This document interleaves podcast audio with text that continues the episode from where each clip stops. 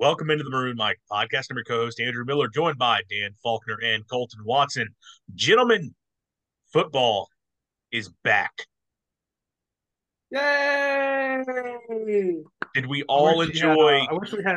I wish we had sound effects and you could play like an angelic choir or something like that right then. Would have been would have hit so hard. that requires more production than I'm willing to put into this show. Did we all enjoy uh, week zero in all of its glory? Yes. Every Uh, I didn't get to watch quite as much as I would have liked, but yes, uh, enjoyed very much enjoyed uh, North Alabama Mercer.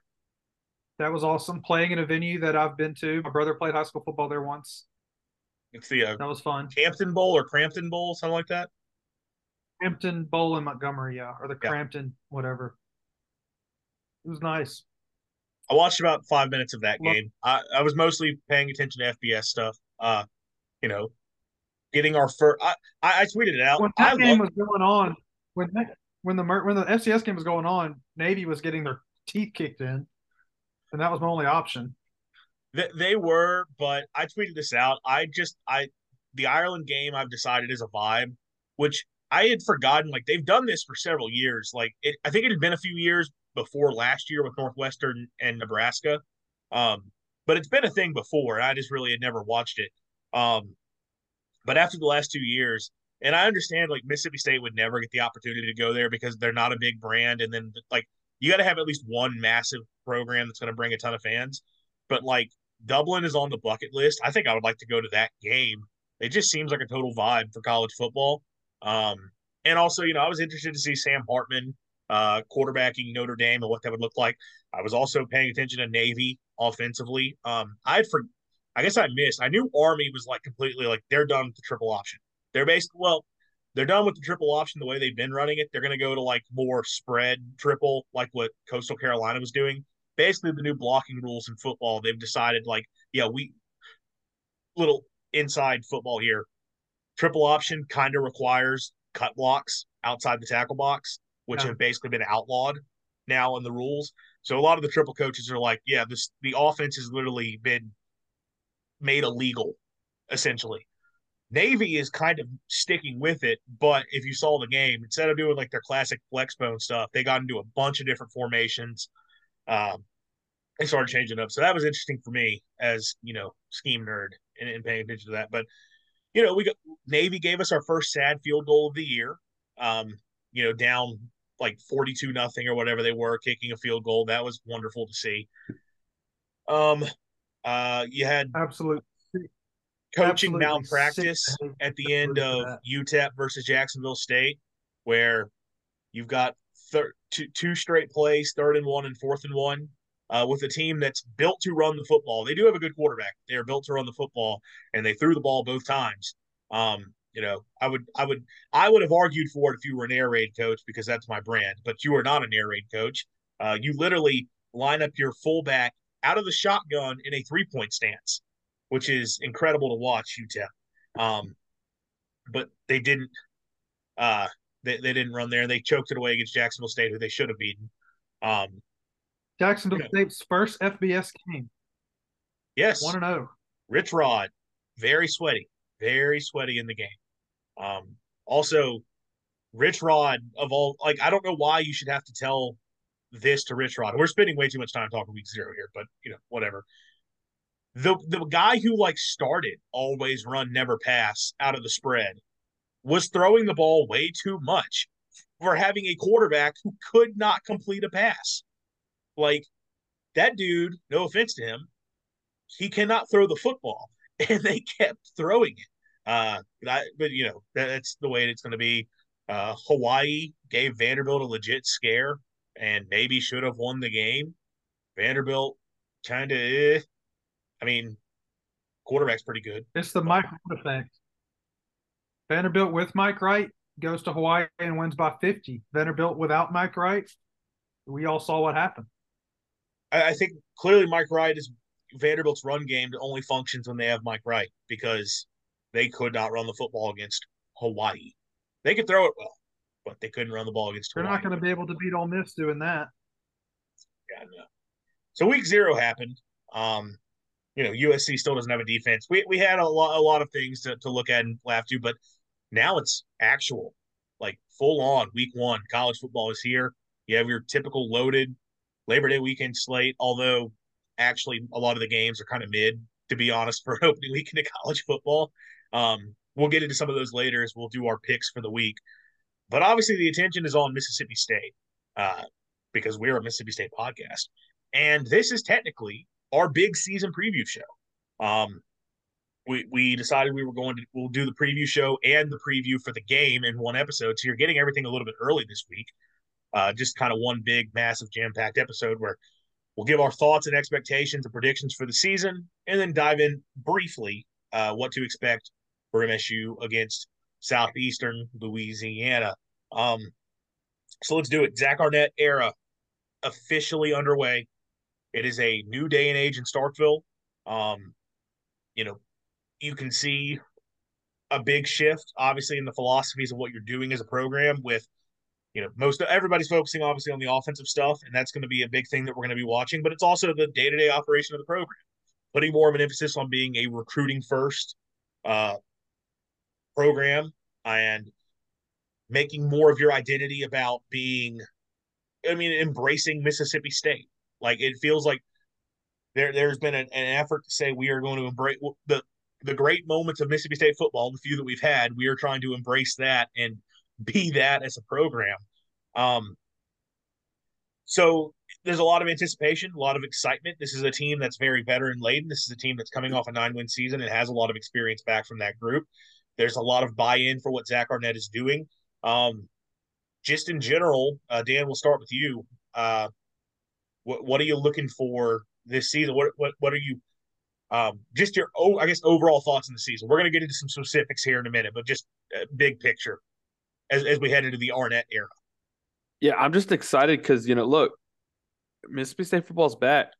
Uh, we kind of spent the spring with uh, some mid Mississippi State sports, and and you let's look the real thing. It's back, y'all. Fall sports are back. I'm excited about that. Uh, and, and in reality, just about the uh, depth football team. Where I'm ready to see, you know, how this offense kind of has a bit of a smooth transition. Uh, you know, all the experts, everyone will have their own opinions. It's not a huge shift, I don't think. So I'm ex- excited to just see, you know, kind of that smooth transition and see what kind of a coach Arnett is if he can pull that one win out of his tail that that he's not supposed to, like uh like Mike Leach did. You know, you, you never know, right? We just don't know enough about Arnett yet, so it's kind of fun. No expectations. Am I right? Colton, how about you? I'm just excited to have something to cheer for. It has it's been a while. Um, I mean, you know, I cheer for the Braves. I cheer for uh, the Warriors, and the Braves are really good and uh, Golden State uh, kind of bowed out of the playoffs early, but they don't really scratch that itch. Mississippi State scratches for me. And then with baseball, pretty much we all saw what was happening well before the season was over. Uh, I think after that Auburn weekend, it was pretty much time to give up hope, which I didn't, but I should have. Um, it's finally good to have something to, to, to pontificate and go into excruciating pain occasionally over over but um very very excited. Obviously, I think something that uh, really excites me is just how much experience you have on this team. Um, and and if, to be fair, some of some of us have oversold how much experience is on uh, this team, especially on the defensive side. But overall, I mean, you all saw the depth charts. I, a team with 19 out of 22 players being seniors can't be that bad. You know, they have to be at least somewhat good. I'm just interested to see, you know, if you're if Zach Arnett has enough wherewithal to not throw games in the toilet and doesn't just you know in the Joe Moorhead esque way. If we avoid a Joe Moorhead first year type of coaching job, you should be looking at a really really good season. It's it's kind of like those banks that are too big to fail. Of course, they did fail, but um, you've got too much age, too much wisdom, too much experience on this team to be to have a poor year. You know, you might have an average year, but I'm confident that a poor year is unlikely. You mentioned the depth chart, and that was the first big piece of news that we did get this uh, this week because you know obviously season kicking off, you have to release a depth chart. Some interesting uh, starters for MSU listed, and obviously we can always say that at times you got to take a depth chart with a grain of salt. Although there does seem to be some suggestion that this is the way they're going to roll with it. Um, but you know, most of you seen it here. But the big position battles that, that stood out, uh, left tackle, Dollar Bill Johnson still listed as the starter. There was a lot of hype around Percy Lewis having taken that job in camp, and at least for now, Dollar Bill still listed as a starter. Now, I believe I saw uh, uh, Mike Schmidt, the offensive tackles and tight ends coach. He was interviewed and mentioned that we those two are still battling for that job over the remainder of the week, and I'm sure throughout the season as well. So I look, I don't know if that's anything that's set in stone, which I don't know if any of these are set in stone is kind of the point, but that is interesting. For it kind of feels like there was a mix here on the depth chart of there were a few names that kept coming up in camp, like this guy sounds like he's going to take a starting job, and then you don't necessarily see it pan out. For example, one that I'll look at defensive end. Uh, the, for a while, the talk was okay, is it going to be Demonte Russell or is it going to be Jordan Davis? But then there was a ton of buzz around Deontay Anderson and he having a big breakout year in taking that starting job. But right now, it's uh, Demonte Russell still listed as the starter. Um, obviously, Simeon Price listed as uh, the number two back, although technically he is as an or alongside Simeon Price. Uh, did I say Simeon Price twice? Yeah. Seth Davis. Seth, Seth Davis. Davis. yeah. I, I, as I said, I was like, I said that twice. Seth Davis, true freshman running back out of Texas, that I think everybody assumed coming into the year all right, he's probably going to redshirt, right? You have four other players on the roster at, running back who you feel are all capable, but apparently the guy's been too good to keep off the field. And look, right. that's the case. And something with him is, I think, I think he's your. You've got five running backs. I think the other four, and maybe Pittman's the exception. Maybe he's a little bit of a of more of a third down back, kind of a big, you know, a third and short kind of guy. But the other three are all kind of similar. And then you got Seth Davis. He's the he's smaller but definitely shiftier and quicker. And so he's kind of the only running back that gives you a really different look. So I'm, I'm very interested to see. You know, he wouldn't be on the depth chart highly if Coach Barbay didn't have a a plan for him. So I think that that's probably offensively the most interesting part of the depth chart release. Sorry to cut you sure. off. Um, well, I mean, look, also Justin Robinson listed as an or alongside Freddie Roberson. Um, you yeah, know, I think he's been hurt he had he has been hurt, and I, I guess it's not one hundred percent whether he's going to play on Saturday or not. Um, his dad is active on Gene's page, so uh, he'll provide updates pretty regularly with what's going on um, going on there. But uh, it, it, I know he did say you know Justin's been hurt; they've been holding him out. I don't know though for sure whether or not he's going to be playing on Saturday. Which I mean, look, frankly, you probably don't need him if he needs to rest up. Let him rest. Um, but at the same time, I know he's a player people are excited to see. There's a lot of potential there. But Freddie Roberson was a big time pickup for MSU out of the portal. And clearly, you know, he got here in the summer. It, sounds like he's picked things up pretty quickly in his battle. You know, Antonio Harmon is listed as a backup slot receiver when he made the move to tight end in the spring. I, I wonder if they're saying we're going to put him back at receiver and use him kind of as a slot type guy. It's just a bigger body slot, or if they're saying or if that's just the way the depth chart shook out. Which, to be fair, I think I think I don't know if we've pointed this out on the show. With Rufus Harvey no longer being a part of the program, your depth at slot is pretty thin. Like you know, it's Tulu, and then Creed Whittemore, who is going to play and play significant snaps as a freshman. Those are your only two prototypical slot guys. So maybe they're saying you want Harmon there to add a little bit of extra depth, um, rather than putting him, you know, behind the other guys at tight end who are more natural tight ends. Um, Sam linebacker was the one that stood out to me. Uh, we've been talking mm-hmm. it, it, at, at length about JP Purvis versus John Lewis. Well, Deshaun Page is listed as the starter there, which Page has sort of been the backup at will linebacker for since last season at least, and I know was backup at will in, throughout the spring, throughout camp. Listed at the starter at Sam, which is interesting. Um, he's got a little bit of a smaller build relative to definitely a smaller build relative to the other guys. So, you know, you wonder how well does that work for him at Sam Backer, but there is a point, and I saw this argued a while back on the message board when they were talking about getting the best linebackers on the field. Your best three linebackers are uh, Buki, Jett, and then Deshaun. He just happens to be a, a backup to, to Jett Johnson. If they're saying we want to get our best 11 players in the field, and I know they kept making the point about, you know, if we feel we need to put another defensive end out there, we will. I, I would say he's a better option than any defensive end. And he's definitely, I think, a more quality starter than Purvis or Lewis. It's just fit at a position. So I'm curious how they work that out. I think uh I remember when they were talking about, oh, we're gonna do a lot of we might do some more four down linemen, and now the point wasn't to me at least, the point wasn't, oh, we're gonna get away from the three three five. We're just gonna I'm just making a point that we're not married to one scheme so much that we're gonna stick with a certain scheme when it's a disadvantage. Now that you've kind of got Deshaun Page, more of a prototypical linebacker, not really that rush edge kind of linebacker, maybe starting, maybe you do go to a, a four, a three, four, excuse me, a four, three, and you kind of, uh, you know, remove a safety from the equation, which isn't hard to believe when you've got maybe a surprise starter, quote unquote starter at safety in Hunter Washington. Well, they kind of go to a more regular defense, I guess. The, the thing though, you can't really just play a four three anymore though. Like no, I you know. kind I mean, of you gotta, have to be. You would have to be playing. You'd have to be playing a, uh, you know, a run, a very run heavy team. You basically you have like the, the nickel defense has become the base for. I mean, most teams are playing a four-two-five now.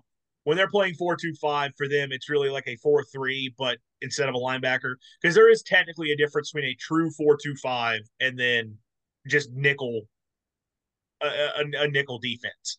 Um, it comes down to the the builds of your nickel defenders as opposed to just having a true a third corner out there on the field. Um, obviously, staying with a three three five, it's kind of in that form in that they've got three safeties. So, I, like, the discussion was going to have to be: Are we taking a? Are we going to put another end on the field and take off a backer, or are we going to keep a backer out there? I mean, look, I don't know if this is actually going to be the starting three they roll out, but I did think that was interesting. I mean, if you're going to put any of those guys at Sam, Buki makes the best sense. He's the biggest. He's he's the best pass rusher of that group, and he's also the biggest. But he's also really good at Mike. So that that'll be interesting to watch. Like you talked about, Hunter Washington has been bouncing back and forth. It seems all off season with what spot they haven't listed as a starting safety.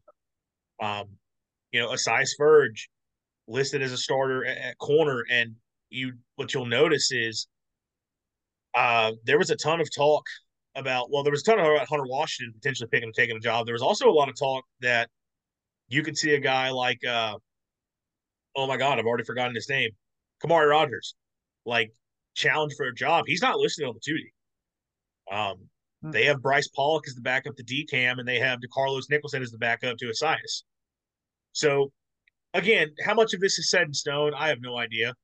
Um, it's just it is something interesting to look look to going forward. Uh, Dan, I mean, do you have any thoughts on this depth chart before we start moving on, looking ahead to the season? I like it. Let's roll. That's all I gotta say. Football's back. there you go. You don't. You, we don't have to get too deep into it right there. Um, after we just got very, very deep talking into the depth chart. So, you know me. I don't know anything. no, it's fine. Like we, we just wanted to see if you had any commentary to add there. Um, not not just leave completely like just leave you out of the conversation. But obviously, all of us are going to be contributing here uh, because we have. I sent everybody questions that they have to give their answers to. Uh, yes, Colt. Yes, you're not going to believe this. So, can you remember the last time we opened a with an FCS opponent? Uh, 2018. 18. Who did we play?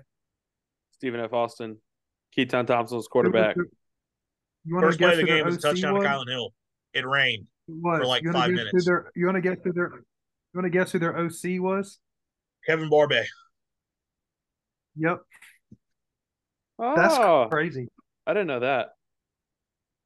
I when you said it, it reminded me, but I knew he was at Stephen F. Austin like for like a year in between stints with Jim McElwain. Yeah, that's wild.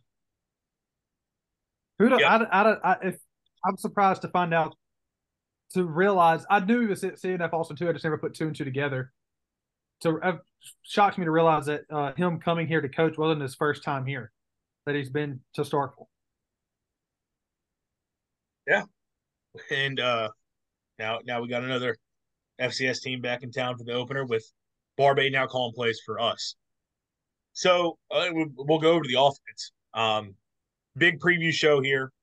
Uh, obviously, also if you're wondering, Lounge was not able to make it tonight. Lounge is still a part of the podcast, and he said he will be good to go for the recap show after the game. So if you're looking forward to listening to Lounge, you will get him uh, later on. But wasn't able to make it for tonight. So you, you're you're going to have the three of us previewing the season. Um, starting out with the offense, I, I just want to go like general because look, we did a big preview show about the offense. We did a big preview show about the defense. We've done preview shows for every single opponent the state is playing. So if you want a deep dive on any specific team or any specific side of the ball, go listen back to that stuff. But we're gonna just break it down into some some basic points here. You just talked about Kevin Barbay, big shift in offensive philosophy. You're going away from the air raid to more of a uh, balanced attack, at least balanced in the traditional definition of balance. Um, I always have to do that, being the Mike Leach supporter and supporting his definition of balance. Um, but look, you, are going to have much bigger emphasis on the ground game. You're going to take more deep shots downfield. You're going to get into more formations with more personnel groupings. You're going to use more shifts and motions and just run a wider number of concepts all around.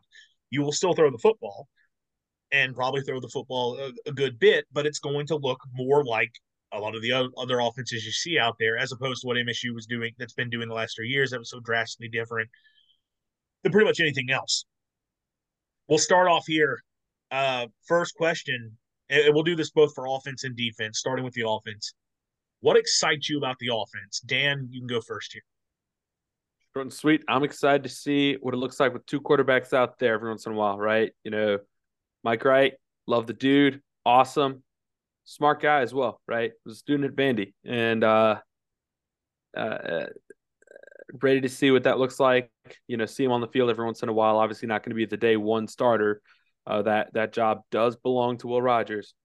But to see what Mike Wright can do, I'm gonna have some fun. I'm ready to see that. Colton, what excites you about the Bulldog offense? Uh, so I'm changing this from a concern to an excitement. Okay.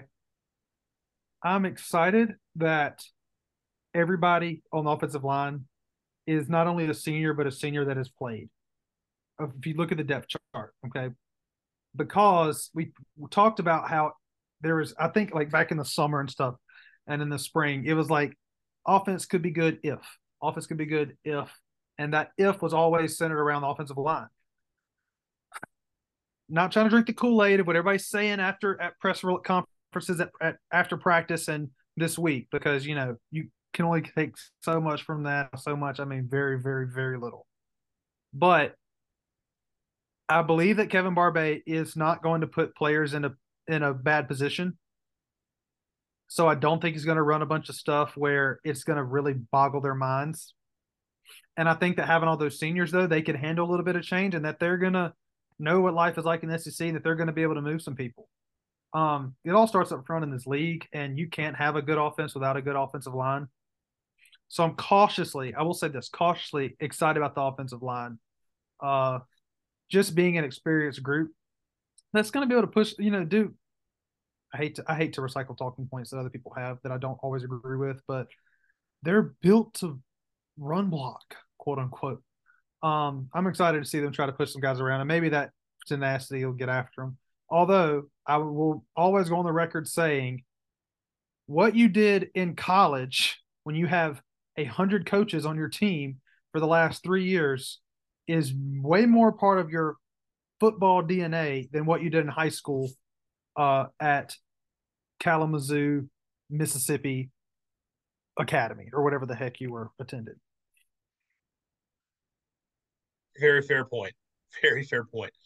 I'll, I guess I'll take the normie answer um, that most I think most fans are going to give, but I am excited to see what Tulu Griffin does. Um, look, he's the most explosive player on MSU's roster.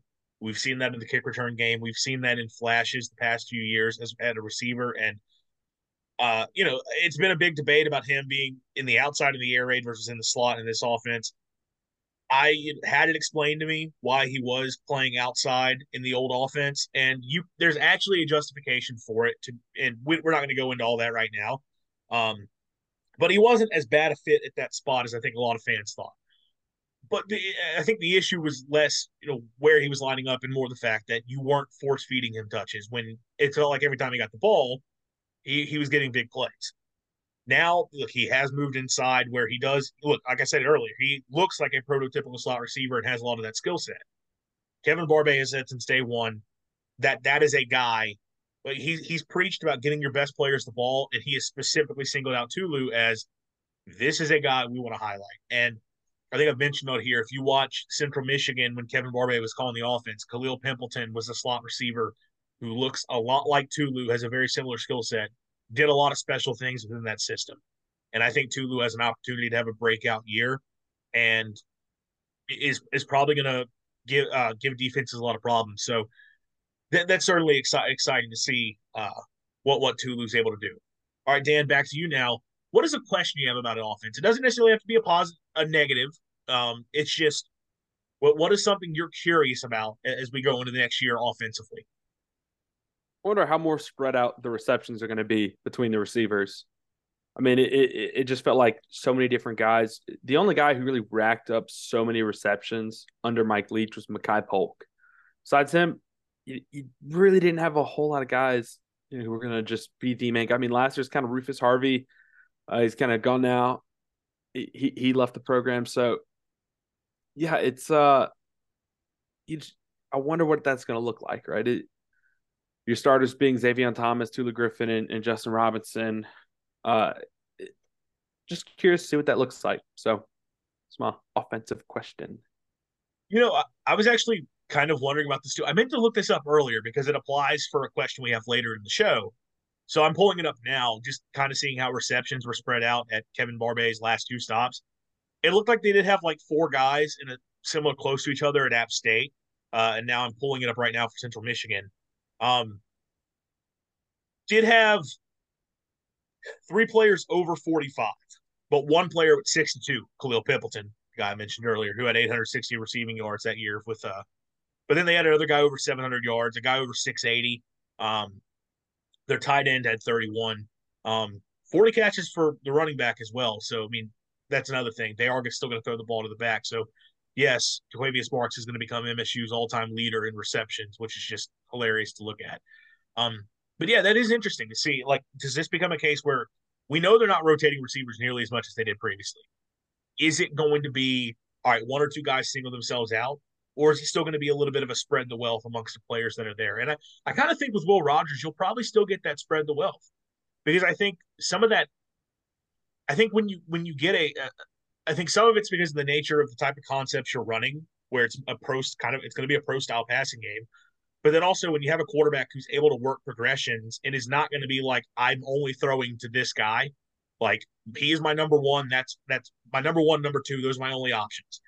Um, if you're willing to say like I'm going to get to my third or fourth read consistently, then that's how you start seeing those other guys start to get their reception. So I still think it'll be a fairly balanced attack, but that's at least in terms of dis- distribution of touches. But that's that's a good point. That is something uh, that I too have a question about. Colton, how about you?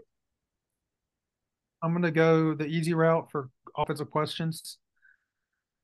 I'm not so. I'm more. I'm. It's the tight end position, and not only am I questioning like how well the tight ends are going to do, but how important are they?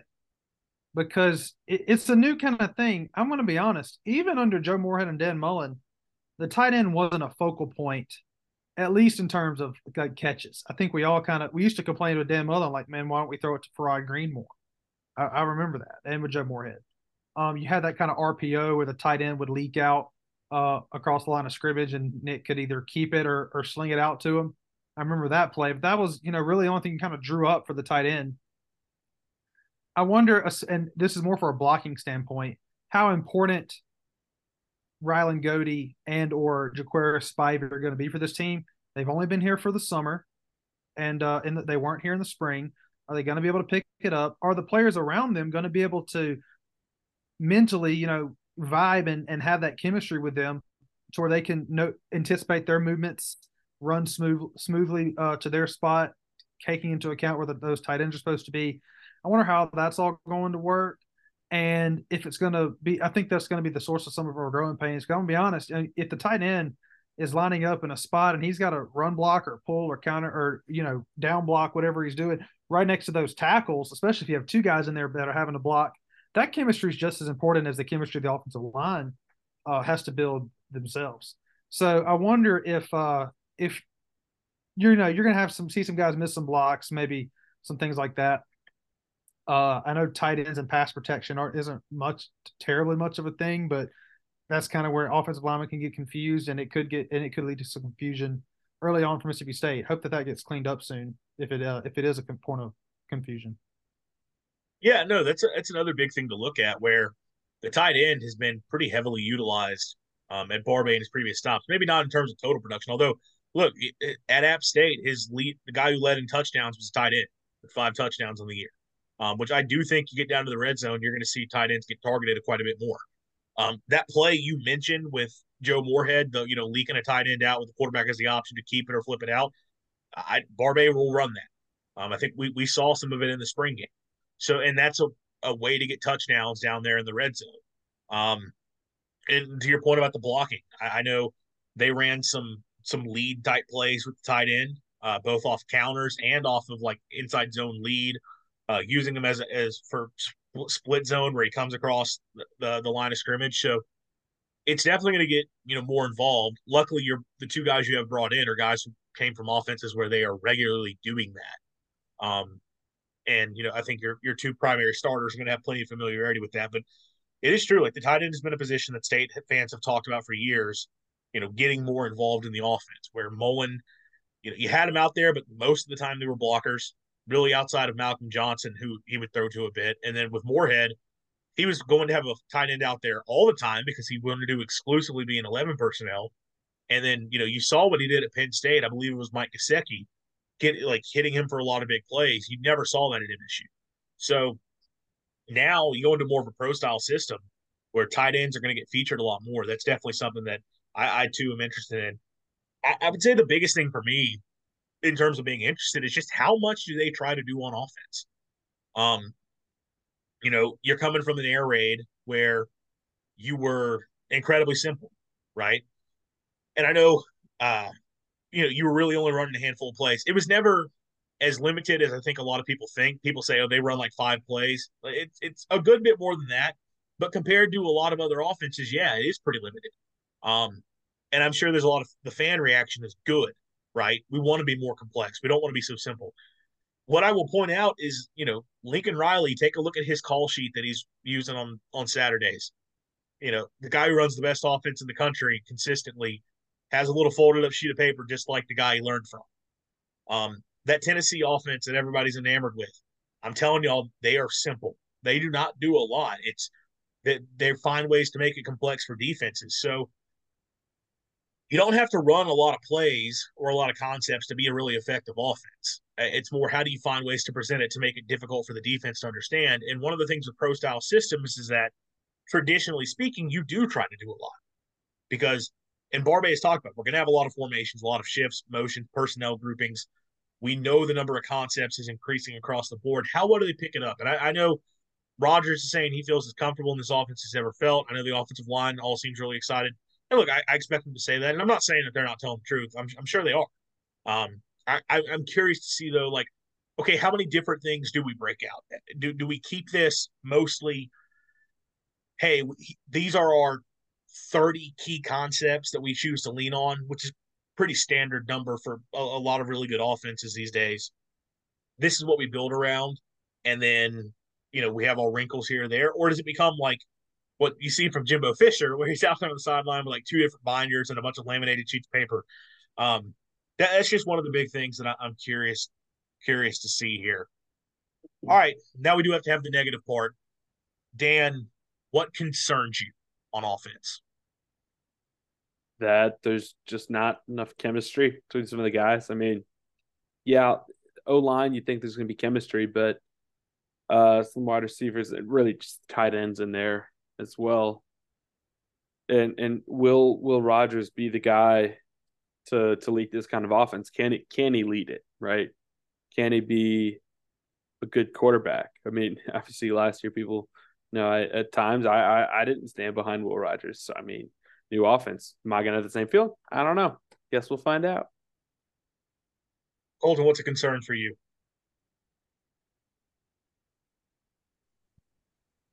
There's nothing that I'm just like, oh my gosh, we're going to be terrible at X, Y, Z. I mean, I guess the concern is the really the only way the only way that that's terrible is if either Will Rogers or everybody else on that side of the ball can't pick up what's going on. Kevin Barbay is lying to us about, you know, putting his players in the best position possible. We're all getting Joe Moorheaded again. Um, he's going to run nothing but this wide stretch zone uh, all for the offensive lineman to try to set up for next year because it's something that takes forever to pick up. We're not going to be able to pick it up, and we're going to waste our great schedule this year for a team uh, to get ready for for to, for years down the road when uh so next year is going to be a brutal schedule with a lot of young players and we really should be trying to put all our eggs in the basket for this year so that's a bunch of hypotheticals that I don't think are going to happen. There's nothing on this offense where I'm just like, oh my gosh, clutching my pearls, you know, and that's a good thing. Everybody's a senior, so I feel like everything at minimum should be at least around average, slightly below average, mediocre, but nothing's going to be terrible. And yeah, that is a good point. That I don't think there's any massive, massive concerns. It's a lot of hypotheticals, right? Because we just don't know exactly what the offense is going to look like. We don't exactly know uh, how Kevin Barbay is going to call things, what Zach Arnett allows him to call. I know Arnett has been very vocal that he wants to give Barbay the type of freedom that Mike Leach gave him, and I'm going to take his word for it. But at the same time, a lot of time coaches say things and then they don't always follow through on it. So we just ultimately don't know.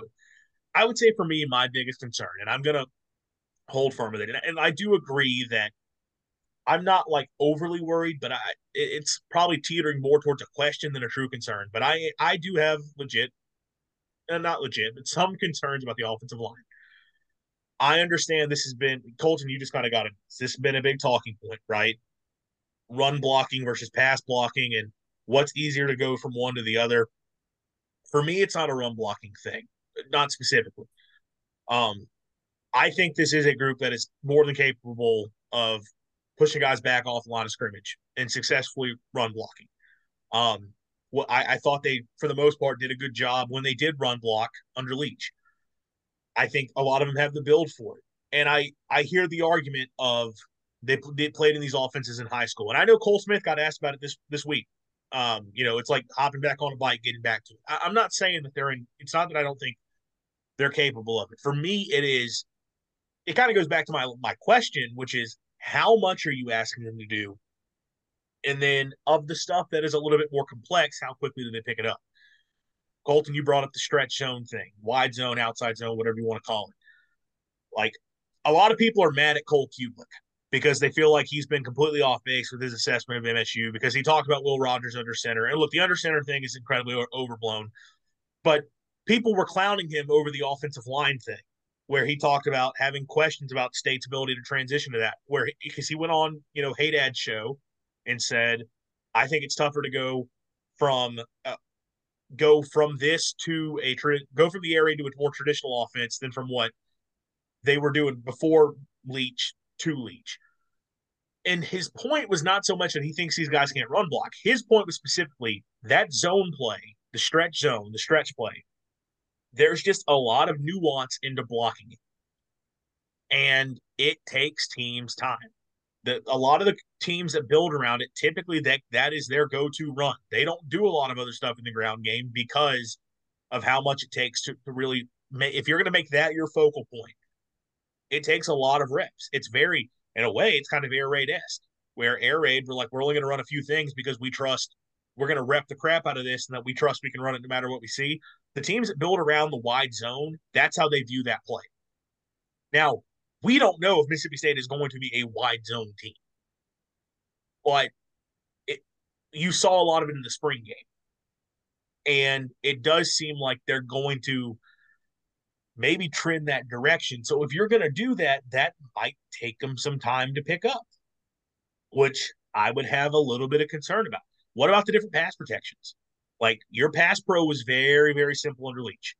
Like it was basically you had your your your quick game pass protection and then your drop back pass protection, and it didn't really get more complete. Like it was like you these are these are your two protections that you're going to run, and that's it. You can do a pro style system. You're going to have a lot more protections that you're running because think about it like you know full slide protection, full zone protection, all that type of stuff get, gets implemented in with a system where you're doing more. It's not that I think the guys are incapable of doing it. It's more how quickly do they pick it up. That's sort of my whole big thing. So an offense is going to ask and more. I'll, I'll I'll take away from my point and add to your point. Cole Smith, this was a long this was ages ago. But Cole Smith in 2020 had trouble calling out protections, snapping the ball, and blocking, and doing all three of those things every play. And now he's going to be asked to do that again at center. Well, So it- it- you, you do have some Well, what I was going to say to be clear, maybe he's not the one calling the protection anymore. Now the center is al- almost always still going to come out and ID something for the line, but what? Okay, stuff like whenever you hear a quarterback say like 52 is the mic, the reason he's pointing out who the mic linebacker is is because that's the, that is them setting the protection to that player, or if it's a run scheme, okay, we are considering this guy the middle linebacker. It doesn't have to necessarily literally be the middle linebacker. We are saying, but for us, this is the middle linebacker. And then your rules for who who you are responsible for goes off of that.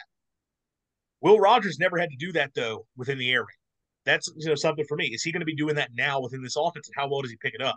But the, the offensive line still has an aspect of that as well. So it's not that I think it's a bad offensive line. It's not that I think they're incapable of doing any of this stuff. It's how quickly do they pick it up? That's sort of going to be if, if I had a concern, it's that because so much it starts and ends up front. Because look, I think Will is capable of running another system. I think the skill talent's really good on the state. It's how complex do they get and how well do they pick things up is sort of my overarching concern or, or more question than concern for, for the offense. Now we're going to take all of that and do it for the defense. So, Dan, back to you. What is something that excites you about the MSU defense? that front seven. Uh, I'm high on them, and and just the fact that there's uh, experience. So, experience front seven. Colton. I'm gonna I'm gonna narrow it down a little bit from what Daniel said or what Dan said because that's very I'm very similar. I'm just really excited about your linebacking group. Uh, the three three five. You know, if we run a four two or whatever, those linebackers are super important. You don't have two guys be one and number one and number two in the SEC without having a focus on linebackers making plays in this defense. And you've got two guys that have seen everything. They've played pretty much every team in the SEC. They've played against Bryce Young. They've played against Quinshon Judkins. They've played against Rocket Sanders and KJ Jefferson. They've uh, they've they've done it all, and they're not going to be caught off guard by anything. So I'm really excited to see how they go. Um, even more so than the entire like I'll, I'll there I do have some question marks about the defensive line, so I'm going to just kind of restrict it to those three guys, and also the depth there. I think linebacker is one of your deepest positions. All the young guys behind them are really talented. You've recruited very well at that position.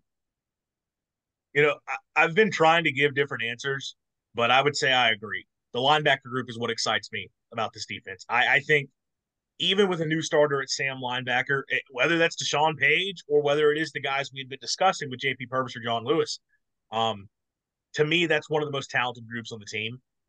And when you've got the best linebacker tandem in the SEC, and then a good group of guys behind them in a defense that puts a lot on its linebackers. I think that's a, a positive sign for MSU. Um, they've recruited really, really well at the spot. I think they got a lot of really good options there. I think D line is going to be really solid. But if I would give something else, just to give a, a slightly different answer, I am excited to see what Decamerion Richardson does at corner.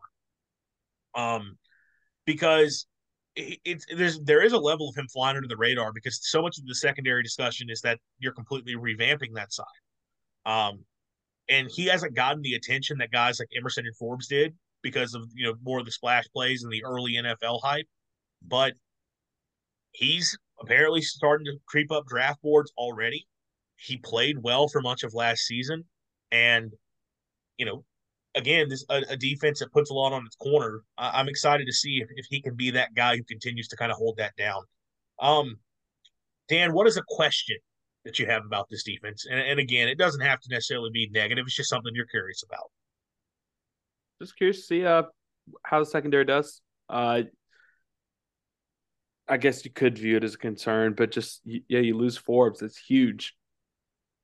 How do the guys behind him stack up? Right? How is uh, how does DCAM work as a uh, going head to head against uh, the top wide receiver on opposing offenses? Just want to know what that looks like. Uh, see how they do.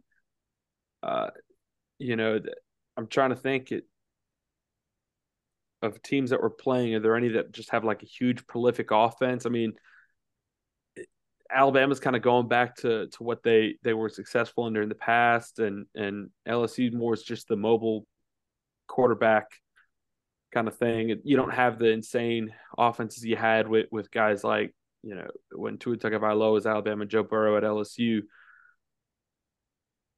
Maybe that helps them out. I don't know. We'll have to we'll have to see where the uh, where the SEC's kind of kind of going with that. I'm sure. I mean, Ole Miss off is still going to be kind of that kind of way, but you got a whole season to get ready for that game too. So just want to see how they do out.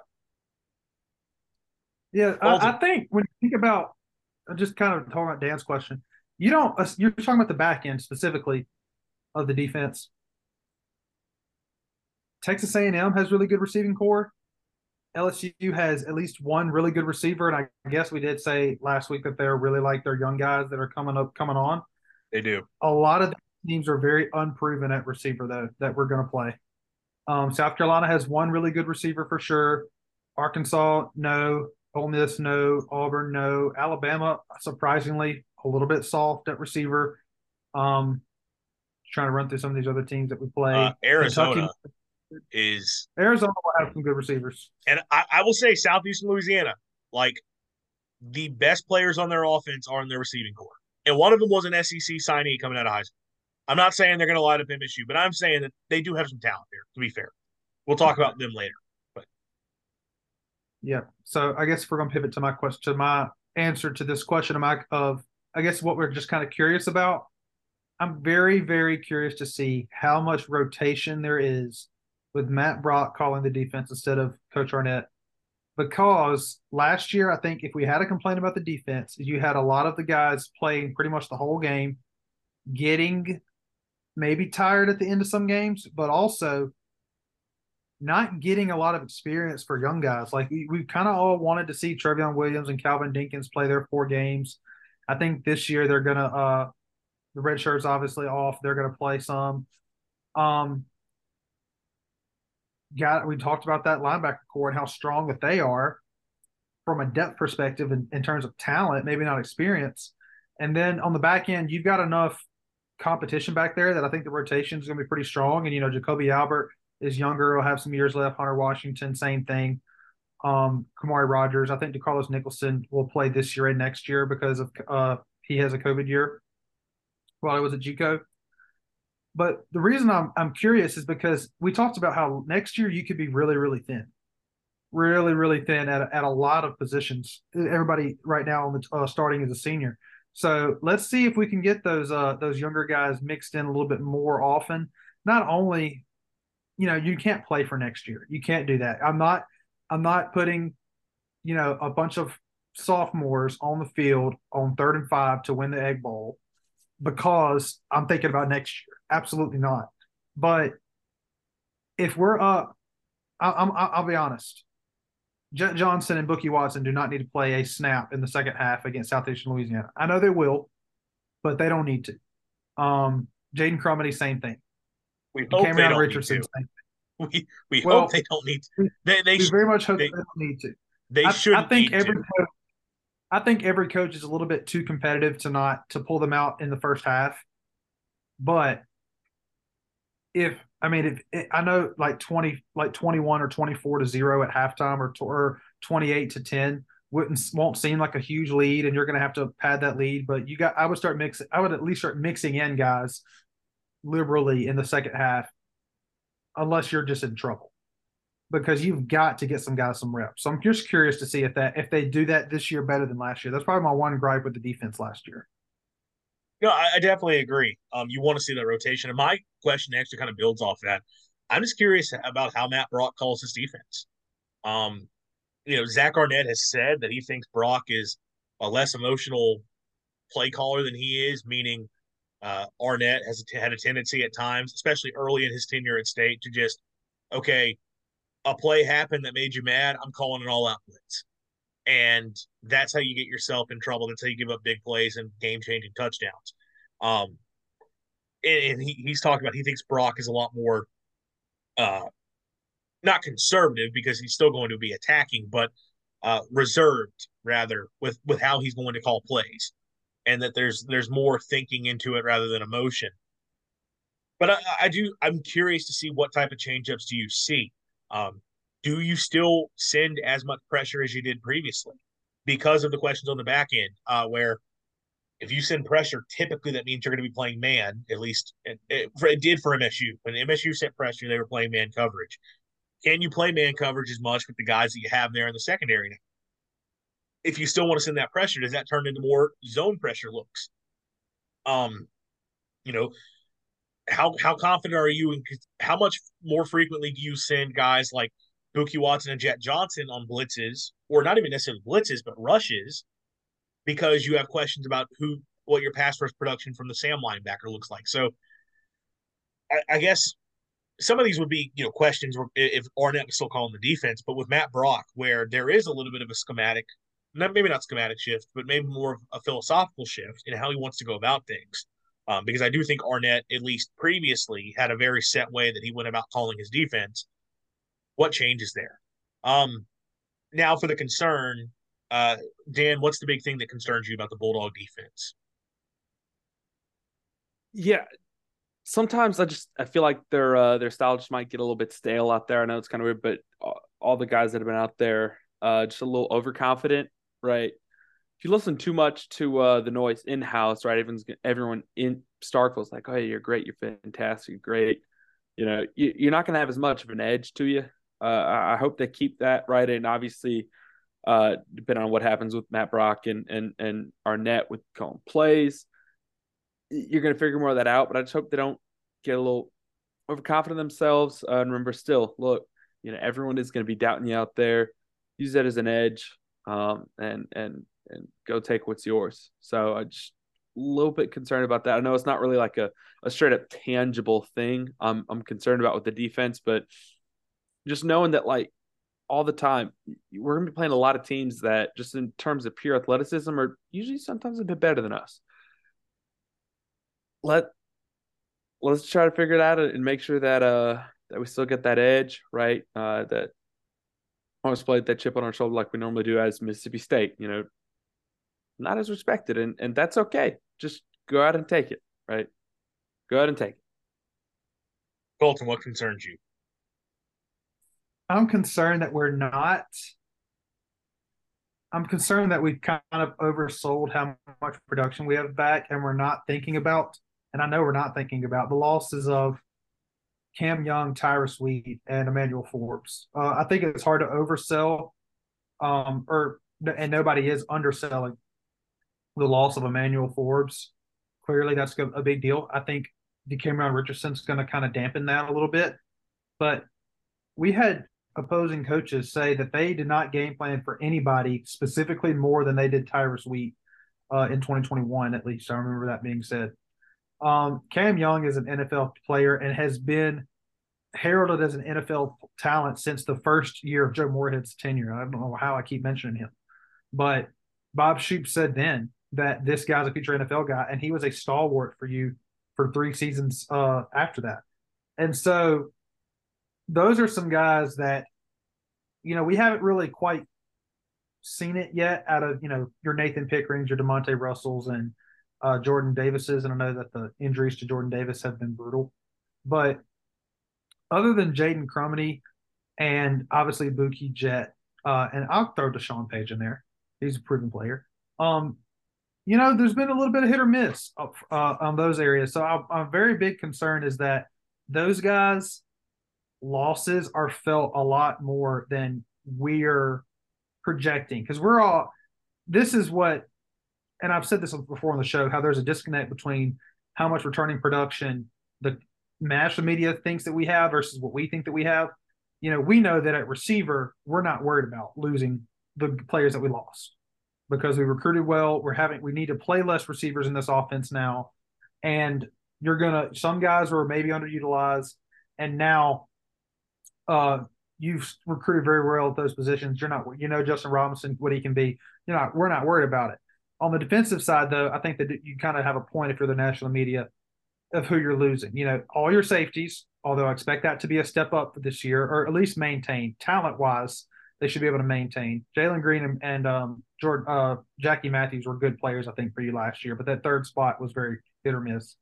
But then, especially those spots up front and, and uh, Emmanuel Forbes, can you replace them? How do you replace them? Do you replace them by committee? I think you have to. Uh, worst case scenario, those guys were the heart and soul of your defense without the unheralded heart and soul of your defense last year. I guess Emmanuel Forbes, Forbes was very heralded, heralded, but and you kind of fall apart this year without him. I don't think that that happens, but it, it, it's a valid thing to be concerned about. I would say for me, it's just as a whole pass defense. Um, you, you, you just talk about the pieces that you lost that both up front and in the secondary that impacts what your pass defense is going to look like. Um, four new starters in the secondary. I, I said earlier that I'm excited to see DCAM play, and I think he's going to have a good year and hold down his side of the field. But that's just one player. Um, your safeties get involved in coverage a lot it, with within this scheme, and oftentimes matched up one on one. That would which has been a weak point for us in the past. Which again, that's one of those things. Is that something Matt Brock changes? But how well do they handle that? How well does Esaias Furdge or Khamauri Rogers or DeCarlos Nicholson or whoever else handle the opposite corner spot where they're going to be matched up one on one? And um, I think State mostly keeps its receivers on one side of the field. They occasionally would move a guy around, like Emmanuel would occasionally move around. But for the most part, you know, he was playing on one side, DCAM was going to be on the other side. Well, if you have an offense that moves its receivers around, if you have a corner that is going to give you problem. Uh, if you have a corner that you could take advantage of, they're probably going to match that receiver up. So, you know, eh, how well do they match up there, and, and how well can they handle those roles? And then what does the pass rush look like to take pressure off of them? Because Tyrus Wheat, like you mentioned, was so dominant up front and so such so much of a terror for opposing offenses. Um, Cam Young being a, a I've said it many times, a space eater in the middle and allowing those pass rush lanes to open up for guys on the edge like a Randy Charlton um, or a Tyrus Wheat, or also if you're going to blitz Bookie Watson or Jett Johnson, all right, they're typically coming up the middle, coming around to Cam Young. Um, he's taking up space so that they can get through freely. Is Nathan Pickering able to pick up on, on that role? I, I have real questions about you know the guys you have in coverage. What was that? Sorry, I said some, somehow I didn't even mention Randy Charlton in that whole spill. Absolutely him too. Yeah, very much fun, great player for us. Made the play of the year in the Egg Bowl. Um, who your guys are in coverage and how they can play, and then who are the guys that are getting after the quarterback? Those are big questions for me. I do think this is a good defense. I still think there's plenty of talent. I think you have talented options at every spot that I've been talking about as a concern, but it's they got to prove it, right? We haven't seen that yet from those guys on a consistent basis. So that's a big thing for me as a concern with this defense. Now we're going to move over to some stat projections, uh, and we'll start. We'll go back on offense here. Will Rogers goes from the air raid offense, where he's MSU's all-time leader, leading passer. Uh, he's just about 2,400 yards away, I believe, from becoming the all-time leading passer in SEC history, and I do think he will hit that this year, even though the pass production is going to go down. But to that point, new system, not going to be throwing it as much. We'll be throwing it further downfield, which could negate some of it, but still, the overall production is going to go down. Like, you're not going to see Will passing for 350, 370 yards a game like he was doing previously in the air raid.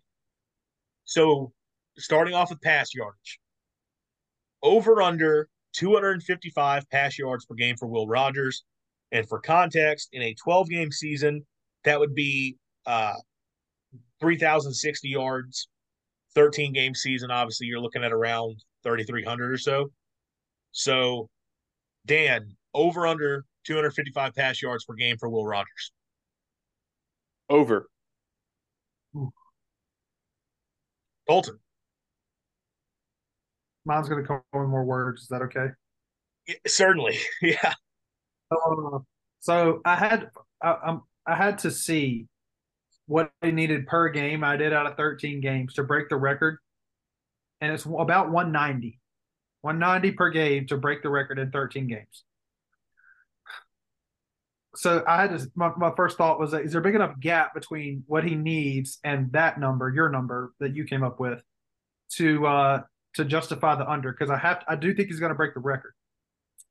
I'm going to go under. And my reasoning is um, hopefully he's out of a couple games early. That'll be Southeastern Louisiana, Southern Miss, fingers Western Michigan, maybe, fingers crossed. Um, I also think, and this will play into an answer of another question, that you're going to have a few drives with Mike Wright in the game that uh, take some passing yards away from him. And I just think that you're going to, with the new first down rules, there's going to be less time in games, less snaps for him to get those yards. I'm going to go ahead and tell y'all, you will not, you will see a lot fewer national conference, so and so, whatever you want to say, single season records, and then eventually career records broken from now on, as long as those rules are in place. Nobody's talking about that, but nobody's going to be able to break, you know, yards, especially yards records with I mean, you're probably taking away 10 or 12 snaps per game. Those are very good points. And I'll admit, I did not consider. I, I literally only thought about it through the lens of we know State's going to be running the football, um, and that's going to take touches away from him. But you're right. Um, you know, you you mentioned you know garbage time stats. He didn't come out of the game all that often under Leach. Um, even right. against even when State the few times that you had State beating the crap out of a non-conference opponent, Will Rogers was still playing into the fourth quarter. I don't think it's going to happen now. And Mike Wright will will definitely get some snaps. And, and the clock rules, yeah, that's going to take some time off of it. And if MSU goes to being more of a a, a run heavy team, although to be fair, they were very ball control under Leach, just in the they nature were, of that They were, but but some of those games took a long time. I, I remember that Vanderbilt game that uh we I think they even went to a they kind of cheat they went to not a running clock, but after four minutes they quit stopping it for you know how after four minutes you're supposed to stop it for like everything in the second half. They quit doing that. Uh and I remember that was in 2021, it being so long still because you just threw the ball so much and you scored a lot, and every touchdown obviously takes time to to you know have a commercial break, do all that these games we're gonna have a, especially with the clock rules, man, two and a half hours, three hours max on a lot of these games. I'm still gonna take the especially over. On Ole Miss, or I mean, we're they're running the ball every play too. I'll still go over. I, I still I think it's gonna be right around here. I think I I I tried to pick pretty good numbers for I, I think a lot of these over unders that we'll have, which we we actually only have a, a handful of them, but I think they're pretty kind of dead on to where this will probably be. I will lean slightly over though. I, I do think they're going to still throw the ball enough that he can. Th- that's about the range where uh, I think Chase Brice at Clemson was like right at 250 a game. Not Clemson, uh, App State last year was like right around. No, he was like 245 a game or so. But I think Will can have another 10 yards a game than than he did with a better group of receivers and an offense that's a little bit more built to. And I, I mean, he's a better quarterback. Now, over under 29 and a half passing touchdowns for Will. Essentially, we're saying, does he get to 30 touchdowns or not, which is sort of like that typical benchmark that you look for for high volume. So, Dan, how about you? Under, because uh, I'll give, I'm actually giving an explanation now. Whoa. Uh, I say under because, yeah, we're still going to pass a lot, right? A lot of those rushing touchdowns came from Jo'quavious Marks, He's still here, right? The goal line, even even near the goal line, still to Jo'quavious Marks. Not as much Dylan Johnson. He only had three touchdowns last year. I think you're going to see some uh, some plays near the end zone, especially like I mean inside the ten, maybe even the five. Mike Wright might be out there. That's why I'm going to say under. Colton. I'm I'm going to go under for some of the same reasons. I think you got Mike Wright. I think uh, you've got a lot of running backs. If you, if you get, I think with Jeffrey Pittman, I don't know, he's not listed on the starters, but also Jo'quavious Marks, you get in that first and goal from the one or two. You're gonna Kevin is not gonna want to play around and do something cute. He's gonna want to punch it in. Um, I think your red zone threats, You've got some really great receivers, but other than Justin Robinson, who maybe hurt a little bit, that's where I'm kind of leaning here. I wouldn't call them red zone targets. I'd call them great field stretchers, great playing in space, uh, make guys miss type of receivers. But you've got unproven red zone, your typical red zone targets at tight end haven't done a lot. And then if Justin Robinson's a little bit hurt, that's going to be a more impetus to run the ball when you get down in the red zone. So I'm going to say under. I'm saying under for all my Will Rogers things, but I want to to stick this caveat. He is going to elevate his draft stock this year, and also the offense is going to keep pace with at least, if not step up, because of not necessarily stepping up because of the scheme, but stepping up because of the experience. I, am also going to go under here for everything you guys have talked about, right? Um, I when you get down to the red zone, I fully expect Mississippi State's going to run. Like they have an offense that is now designed. We get in a goal line situation, we want to just be able to pound the pound the rock, get it in the end zone. Um, and I look, even though you're going to get a few long, more long touchdowns, I don't anticipate that you're going to get enough that it offsets to where he's still throwing for 30 plus. So I think probably uh, 25 to 27 touchdowns for Will this year. Have a nice solid season. Uh, but I do think, and maybe even maybe even a little bit more than that, but I, I don't think he'll quite hit that 30 mark. Jo'quavious Marks, Woody, another player that there's a ton of talk about. I've seen Mississippi State fans starting a campaign that he is the best running back in the state of Mississippi, which, okay. Um, but he is a very talented player who is obviously in for kind of a breakout year because you know he's going to be the starting tailback now in an offense that will run the ball more and he is very explosive. He has shown that ability throughout his career. What does the production look like for him, though? So, Dan, is Woody Marks a thousand yard rusher? And we'll say 13 game season, but a thousand yard rusher in 2023. Not quite. Almost, but not quite. Reason being, the guy sometimes just got banged up a little too much, right? Uh, the offense that he had before, he'd catch pass in the open field to get open field hit, and and it, it's not quite as just running into the line of scrimmage or, or getting hit at the the second level, right?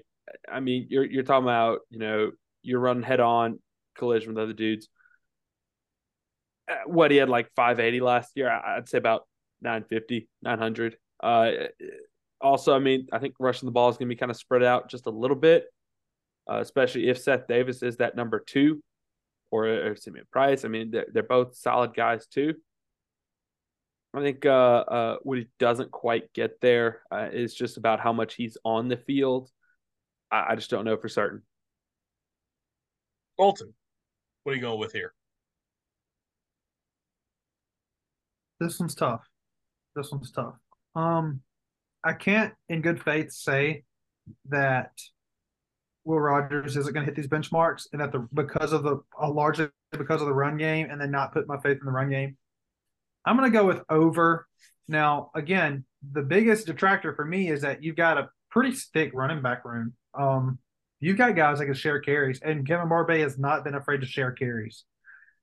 I'm gonna. The reason I'm going to say over though is if he's healthy and injuries are a concern, I think a lot of those injuries came with having his back to the defense a good bit uh, under the air raid. Great for, you know, a great proving ground if you're trying to be the prototypical modern, very modern NFL running back is to play in the air raid because you got to do a lot of pass protection and catching, and you know they'll figure out the run part. You'll run enough to at least get some film, but not very good uh, to put up a lot of rushing numbers. Obviously, as a college player, and and turns out maybe not great for your health. Uh, you know, getting decleated a couple times without a chance, be pretty much defenseless uh, as you turn around to catch a little slip pass or something like that. Going to be less of that. So I think that he'll be able to stay healthy. And if he's healthy, I think he can get a thousand yards. I mean, a thousand yards in, in 13 games, that's 76 yards per game. Jo'quavious Marks can get 76 yards per game. I'm still going to take the under. Um, I, I hear your point about like getting hit from behind, and that, is, you know, there is a concern there, but, or uh, that is, you know, you uh, you understand how that can be causing a problem more than your typical hits between the tackles. But to Dan's point, he still got banged up a lot, and that makes me feel like you're going to see him a couple times this year come off the field. But for me, it's more the running back by committee thing. I think you're going to see Simeon Price get a lot of touches. I think clearly now Seth Davis is going to get a lot of touches. Mike Wright is going to get involved, I think, in, in the run game and take touches away. Um, I'd be surprised at this point if you don't see uh, Keyvone Lee factor in or, or Jeff Pittman or one of those two. So it's like, yes, they're going to be running the football more, but I still think it's going to be pretty spread out in terms of who's getting the ball and who's taking those carries. I think we'll have a good season. I think he's clearly going to be the lead guy and put and have a nice, nice year. But I, I don't think he hits that thousand yard mark. On the receiving side, who do we have lead, leading this team in receiving? And we'll go in yardage. So Dan, who leads in receiving yards for you? Uh,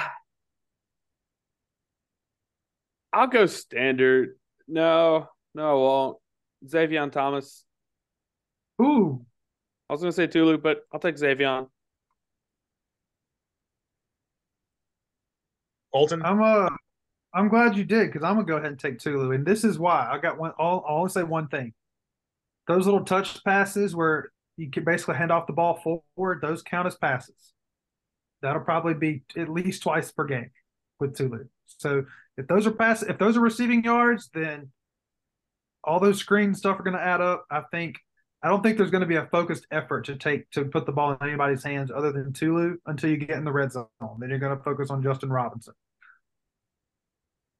So I assumed that we were going to get either two Tulus or a Tulu and a Justin Robinson, and then I was going to be the unique one and say Zavion because the reason I, I say out that I out unique to you. is I think Zavion is in for a massive year. Colton, you talk about those little touch passes. They did that with Zavion too in the spring game. He Mhm. has a similar skill set. And I think you're going to see him get a few of those touches. But I also think he has the take the top off the defense potential that Tulu does not, where we we, all saw the catch, right? We know the potential that he has as a downfield receiving threat. I don't know that Tulu. I think Tulu is that okay. You know, get him on a crossing route over the middle, and you know let him work in space, and it's it's all yards after catch, which of course you can put up big numbers. And I I compared him to Khalil Pimpleton. Pimpleton led CMU in receiving with over 800 yards. So Tulu could absolutely Yeah. guy. But I, I kind of think Zavion is the one who is going to get that combination of everything where he's going to get the quick touches off the screens and off the jet sweeps while also having the big plays. That said, just to give us three different receivers, because the, the guy who first came to mind for me was Justin Robinson. I think he is the most natural answer. And even if there is some concerns about maybe he's a little banged up early in the year, I think you're still going to see him be kind of a, a typical target on the outside for MSU. And I think he'll be who ends up leading you with touchdowns for sure. Um, if I if I had to wager on it. So we'll we'll, we'll take three different answers there. I, I was going to try to make an argument for Zavion to be unique, but just just to give it all, we'll, we'll say I'll say Justin Robinson there. Over on the defense, who has the most sacks? Dan. The guy's returning. I'm going to go with the guy who has the most of returning players, Daniel Watson, five and a half. Not quite as many as last year. I just don't see. A, just looking at the D line, it's hard to see just one guy racking up a ton of sacks. It's just hard for me to see it at the moment. I hope I'm wrong, but I'm going to go with Nathaniel Watson. Colton. I was I was thinking Bookie too. Uh, I think there's a whole argument on on another show about how another podcast how oh Bookie doesn't have a lot of sacks sacks. Yes, he does. He absolutely does. He led the team. He was tied with the team lead last year, I think, if not by himself. But uh, I I want to say Bookie to be a little different. If I wasn't going to say Bookie, I would maybe say Demonte Russell. That's the guy. You know, you know that uh, Jaden is really good. You know that um, what Nathan Pickering kind of brings to the table and what their game is, and it's not pinning their ears back rushing the passer. They contribute in a lot of different ways. We haven't seen Demonte Russell as much as we would have liked. That's one of those guys who played that Tyrus Wheat kind of position a little bit, where you can be a little bit of a Sam linebacker, a little bit of a defensive end. So I do think he's more that prototypical pass rusher. And we need a big season from him. So this is kind of me being optimistic. If Demonte Russell has seven or eight sacks this year, or God forbid, 11 or 12, um, that's going to bode well for your team. You know what? I'm going to say he goes off for a monster year. I will take Jaden Crumedy. He had two sacks in five games a year ago. I do think they can line him up on the edge a little bit, even at D tackle. So, not a prototypical edge player. It's probably going to be a defensive end or a linebacker, but I will go with Jaden Crumedy. Just I think he has a monster year, even though he's a D tackle. All right, who do we think leads this team in interceptions? Dan, who do you got? Uh, that's tough. I guess I'm gonna go with it. I'll go DCAM. I don't know, man. I honestly I have no clue. So I'm just gonna guess the top defensive back. I don't know what else to do. it is a bit of a crapshoot because there's always that fine line between are they going to throw at them enough that they get the opportunities for interceptions, and then how often, or or like are they just that good that they're going to naturally get them? Colton, who you taking? This is one of those where uh, you're right. It's a crapshoot. I I kind of want to split my vote. Can I split my vote between? I want to say DCAM I kind of wanted to say Marcus Banks. I'm not going to be different just for the sake of being different. So who are you taking? I'm no, I said I'm going to say DCAM. I'm okay. not going. I, I would have picked Marcus if I was going. If I was going to force myself to be different than Dan, I would have said Marcus Banks. But I'm not going to do that for this. I, I, actually am taking Marcus Banks. Just kind of that. I, I, do think they'll probably teams will probably try to throw at him a little bit more. Um, but he, he's going to be in coverage on like on matched up with the receiver most every play. Uh, but I, I, think he'll get those opportunities. So, but I also think he's good enough that he'll be able to get. It's like I think DCAM will be in coverage, and they're not going to throw at him, or I hope they don't. I think the other corner will be in coverage, and they probably will throw at him, and they might have some success. I think Banks they're going to try to throw at him, but he'll be able to pick them off. So there's my logic there. I'll take Marcus Banks. All right, total stat predictions for offense and defense over under 32 and a half points per game for the MSU offense. Dan. Under. Uh yeah, under. I, I just don't think your games against like Alabama and LSU are going to help you. So, under. Colton. I'm going to go with over. I think over. What were we last year? Like 31 point something or 32 right there. Yeah. So By the way, 32, uh, 31, 32 is kind of the range of most decent Mississippi State. No, nah, I shouldn't say decent. Solidly good Mississippi State offenses since the Mullen era. That's kind of where that's been. That's why I picked that number. I think uh, you're going to be approaching last year, except you're not playing Georgia. You're playing a little bit of a leakier defense in South Carolina. Your Kentucky games at home. I don't think you're going to bottom out offensively against Kentucky. I think you're going to do a little bit better against. I think you're going to score more than six against Bama, and then every if every other game is comparable, you're going to hit that over. I literally just earlier today sat down and like, okay, what is a score I think is reasonable for Mississippi State in all twelve of their regular season games, and then averaged it, and I got like thirty one point seven. So technically, I'm on an under. um, I I, I do think you might see more consistent production from game to game and drive to drive out of the offense. I, I tend to think what they it won't be as high and up up and down as the air raid was, where it's a bit I'll, volatile. I'll add you another one. This is another thing where that running clock on first downs plays into it. If that takes away a drive per game, that's going to that could potentially take away, you know, three points, give or take per game. Yeah, very good point. I mean, like I, I think State will probably be like right around this total. I think they're going to score between 30 and 33 points per game about on offense. Yardage over under 435 yards per game, which again, that's kind of about where a lot of these MSU offenses have been. So Dan, what do you got? I'm gonna go under on that one too. especially now considering the the clock thing. Yeah, under. Uh, it, I'm going. I- I'm going over. I'm going over for the same reason I was taking the over on the points. I think you will play. You'll have a similar production of last year, and, and you're swapping out some some harsher defenses from last year to some softer ones this year. I'll take a slide over.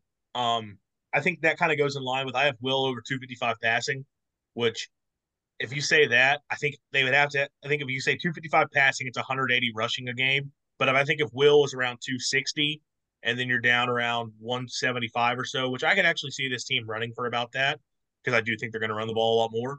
Um, so I'll, I'll take a slide over there.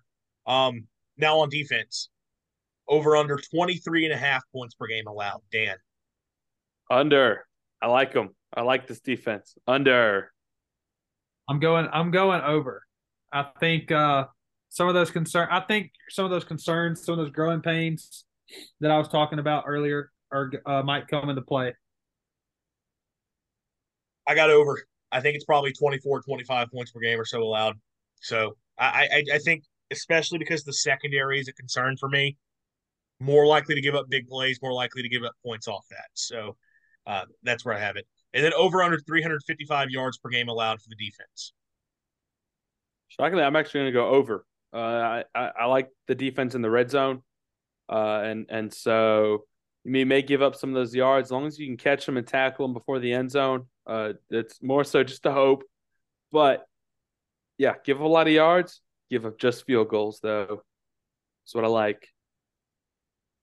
This is a this is a hard one for me. This is hard. Uh I'm gonna say hmm. We haven't talked a lot about turnovers, and turnovers on both sides of the ball can make can skew scores, right? Because if your offense is turning the ball over in its own in the opposite red zone every all the time, that's limiting the other team's yards offensively. And likewise, if you're getting a lot of turnovers yourself, if somebody drives 90 yards down the field and then you force a turnover, well, that's a lot of yards, not a lot of points. And so that's how can you be all, sc- all skewy? Are we going to have more turnovers or less turnovers than last year? Last year we had a bunch on defense. Emmanuel Forbes had many of those on his own. Um, Tyrus Wheat. Uh, I'm gonna say I'm gonna say over, but it's right on that line. And if it was under or even if it was well under, I wouldn't be terribly surprised. But I'm gonna say maybe 358 yards per game, like that, that close. I think it's going to be pretty close to here. I actually will say under, and I know that might go against. You might think that goes against what I say with the passing or my point totals, but I think they could be shaking a pass defense. I think run defense will be strong. I don't think they're going to be giving up many rush yards per game. I, I don't think they're going to be elite, but I think they'll be a good rush defense and maybe a little shaky pass defense. So I think that's still like you can might give up some of those big plays and give up the points, but I think the yardage isn't going to be ridiculous. So uh, I'll, I'll go just under on that. Breakout player. Dan, who do you see having a breakout season for the Bulldogs? Probably taking a lot of people's picks. I don't care. Zavion Thomas on the offense. Yeah, we know him in special teams, but we're about to see him in offense, guys. I'm excited. Colton, who do you got? On either side, It, it, yeah, it doesn't matter. You don't have to do it offense or def- offense and defense, whichever player you want to take. I'm gonna I'm gonna take Marcus Banks. I think we're gonna be pleasantly surprised. Did I take yours, Andrew? No. Okay, you kind of you kind of shook your head. I was like, dang. Um, I was like I'm taking- nodding and uh, like, yeah, it's a good pick. I'm taking Marcus Banks. I think he's got a couple picks. I think, you know, man to man coverage from your safeties has been a sore weak spot for this team. That and obviously rushing quarterbacks. I think your man to man slot receiver coverage is going to be as good as it's been since uh, the 335 was reinstated at Mississippi State. I'm gonna also stay on defense. A guy that I mentioned early in the show. I'm gonna say Deontay Anderson because I, I know he was ultimately listed third in the depth chart at, at defensive end, I have to think. I do think some of the camp buzz is legit. I also just at this point in their careers, I kind of feel like I know who Demonte Russell and Jordan Davis are. I think Anderson is going to push for reps, and I think he could be a guy that ends up like the talent that he had coming out of high school, where he was, uh, you know, a highly rated recruit for MSU in that signing class. I actually think you see that uh, reach the field this year, and I think he by the end of the season is going to be one of those guys. When you talk about where is MSU generating pass rush from, and who are the players you can be confident in going forward as like Colton said, you're losing a ton off this team for next year. Who's a guy you can lean on? I think Deontay Anderson will become one of those guys. There's been a lot of talk about freshmen. Oh, Colton, you have something surprised, surprised somebody took John Lewis. Yeah, I, I just think I think I, I, thought about it, but I was like, you know, I, I, think Anderson might end up kind of being that guy. Um, and the fact that there's just not a, a, a been consistency in picking either Lewis or Purvis and Sam. Um, that leads me towards one of the ends.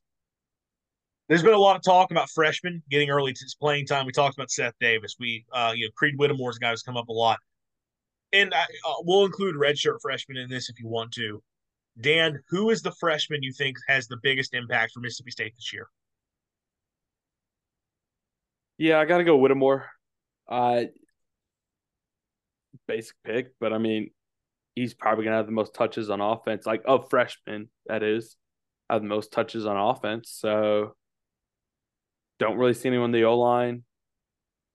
Don't really see any defensive guy really getting a whole lot of playing time, uh, unless count Trevion Williams. But I'll still stick with Creed Whittemore. Colton, who are you going with? I think there's only five names you can go with for this.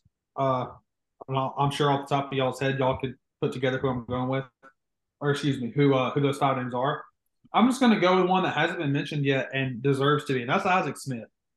If Isaac Smith had been had not been hurt in the spring, I think he'd be starting at safety. I think uh, he's a guy who's going to be your three or four year Jonathan Abram type player. Uh, that's a guy who can lay the wood, who has great instincts, one of the few players I've actually watched like not extent when I say extensive film, like not a whole game, but like more than a couple highlights. And the guy just has a nose for the football. And I know that's a very overused cliche, and I don't like to use cliches, but he seems to know where the ball's going sometimes before offensive players do. And that's something that you can't coach. So I'm really excited to see if he gets on the field. If he's healthy, uh, should be fully healthy, he just was hurt in spring. I think that one some of those older you know, those Colin Duncan type, you know, your Shawn Prestons, uh, your Esaias Furdges, of course. I know that's a different position. Those type of guys are the guys whose minutes could be taken by a phenomenal talent like Isaac Smith. That was going to be my answer because I, uh, yeah, I think Smith at that middle safety, the dog safety in the defense, just is, is a natural fit to come in and, and earn reps right away. And Preston has made plays for him to shoot throughout his career, but he's also had a lot of busts. And I think that volatile nature to the way he plays is going to get Smith on the field a little bit more. And I think Smith is going to show out. But if I were to pick somebody else, we, we mentioned him, Seth Davis. The fact that he, more than really any other freshman, has gotten so much buzz in camp and has vaulted up the depth chart as a true freshman running back in an offense that's going to put a greater emphasis on running the football. Um, and also, I think we'll, you know, I'll say this, and uh, you know, one of the things that I, I, didn't always get with with the air raid was uh, the passes to the running backs were rarely the designed ones, where I felt like screen passes should have been utilized a little bit more, or getting those guys as an option as a downfield threat. Like we saw the one long touchdown Simeon Price had against Bowling Green on a seam route that stuff I, I feel like I, I would have liked to see if State done a little bit more previous under Leach with the running backs. I think Barbay will do a little bit more of that, and I think uh, Seth Davis is the type of guy who gets involved in that role, especially. So I think Davis is going to have a, a, really big year uh, as one of the backups at, at, tailback and give you a lot of confidence that this, you, you got a good guy to lean on in the backfield going forward. Bold predictions for Mississippi State. Um, and I will go ahead and say I suck at this. But Dan, do you have a have a bold prediction? I'm gonna call it bold because man, people run their mouth a lot. I don't think we're beating the Aggies this year. Um, people on uh, Twitter are like, "Oh, we own you, A and M." Uh, yeah, shut up. People talk too much on Twitter. Like, it actually bothers me sometimes. I'm not stepping in because, like, look, the wise man just he he lets the fools talk. So I just sit back, watch all the nameless accounts who don't like we don't know who they who was running these accounts are all like you know talkity talk all this and that.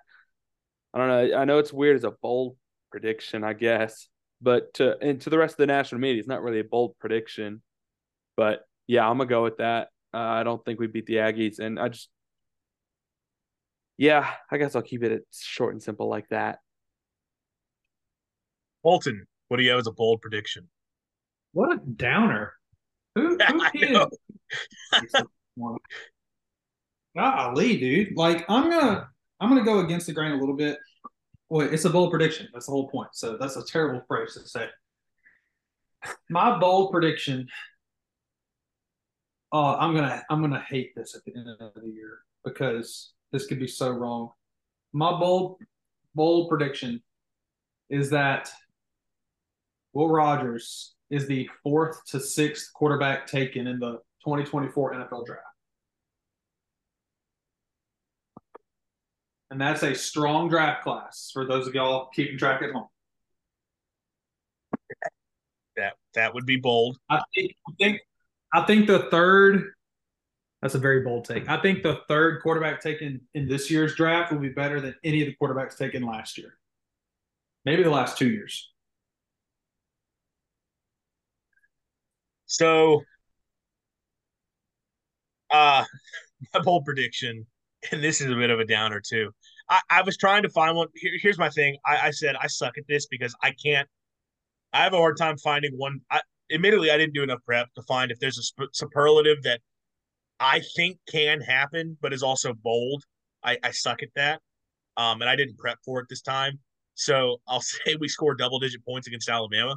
Um, that, that there's going to be. I wanted to say Mississippi State leads the SEC in rush defense, but then you look at Georgia, who gives up about 70 yards rushing a game and has for the past five years. I don't think State's run defense is going to be that good. So that it would be incredibly bold, but I also don't think it's all that realistic because of who you're sharing a conference with. Um, I mean, shoot, I mean, what what is something that that could could stand out? I don't know. Does Justin Robinson break the MSU single season receiving record for yards? Oh wow! Like I, I don't. Bold. That is bold. That would be bold. I, I don't know if he would. I, I can't remember what the total actually is. Um, it's like a thousand eighty or something like that. It's nothing crazy. Moulds? Moulds doesn't have it. Moulds never had a thousand no, yard Polk. season. Polk or Ross, right? They both went over. It might be Marty McDoyle still. Um, I, I don't know. I'm not. I'm not making that my prediction. I don't. I don't really have a good one. So I know I asked for this prompt, and I'm not really supplying anything. But I had a hard time finding one. Um. okay, now the actual the actual records. What is your prediction for the season, Dan? Where do you got the Bulldogs finishing? You know, like y'all just called me a downer. Wow. I mean, with that downer thing, I mean, I'm thinking around seven five. Uh, not going to specify a whole lot of games. Obviously, we know about my thoughts on the Alabama and LSU games. Uh, but South Carolina, it's a tough one. A&M is a tough one. Egg Bowl is going to be a tough one, guys. Like, I'm just, I think we beat Arkansas and Auburn. I do, but man, oh, I don't know. It's tough. Seven five. Just I'm stick with it. Leave it. Not going to say anything more on it. Seven and five and we go to the Texas Bowl. Finally, finally go to the Texas Bowl. If we are seven and five, we should go to the Texas Bowl. Um, I'm I'm gonna go against the what I said. I almost, or excuse me, I almost was gonna go against what I said, kind of in our preseason shows, which would have been eight and four. I almost talked myself into nine and three today, but that's because I think I think we are a little bit overselling LSU and Bama, and I think that you maybe can get one of those games, but then lose two games that you would that Mississippi State fans are going to be very disappointed to lose. I'm not doing it though. I'm going to stick with eight and four. I'm going to be with Dan, and I'm also going to take seven and five. And for me, the way it breaks down is I don't think you're beating LSU or Bama. I know the games are at home, uh, but I, I don't think you're beating them. So that's to me two losses. And then I see six games on the schedule that are toss-ups between A&M, Arkansas, Auburn, South Carolina, Kentucky, Ole Miss. Well, if you split your toss-ups, there's three more losses. I think you'll win the non-conference games.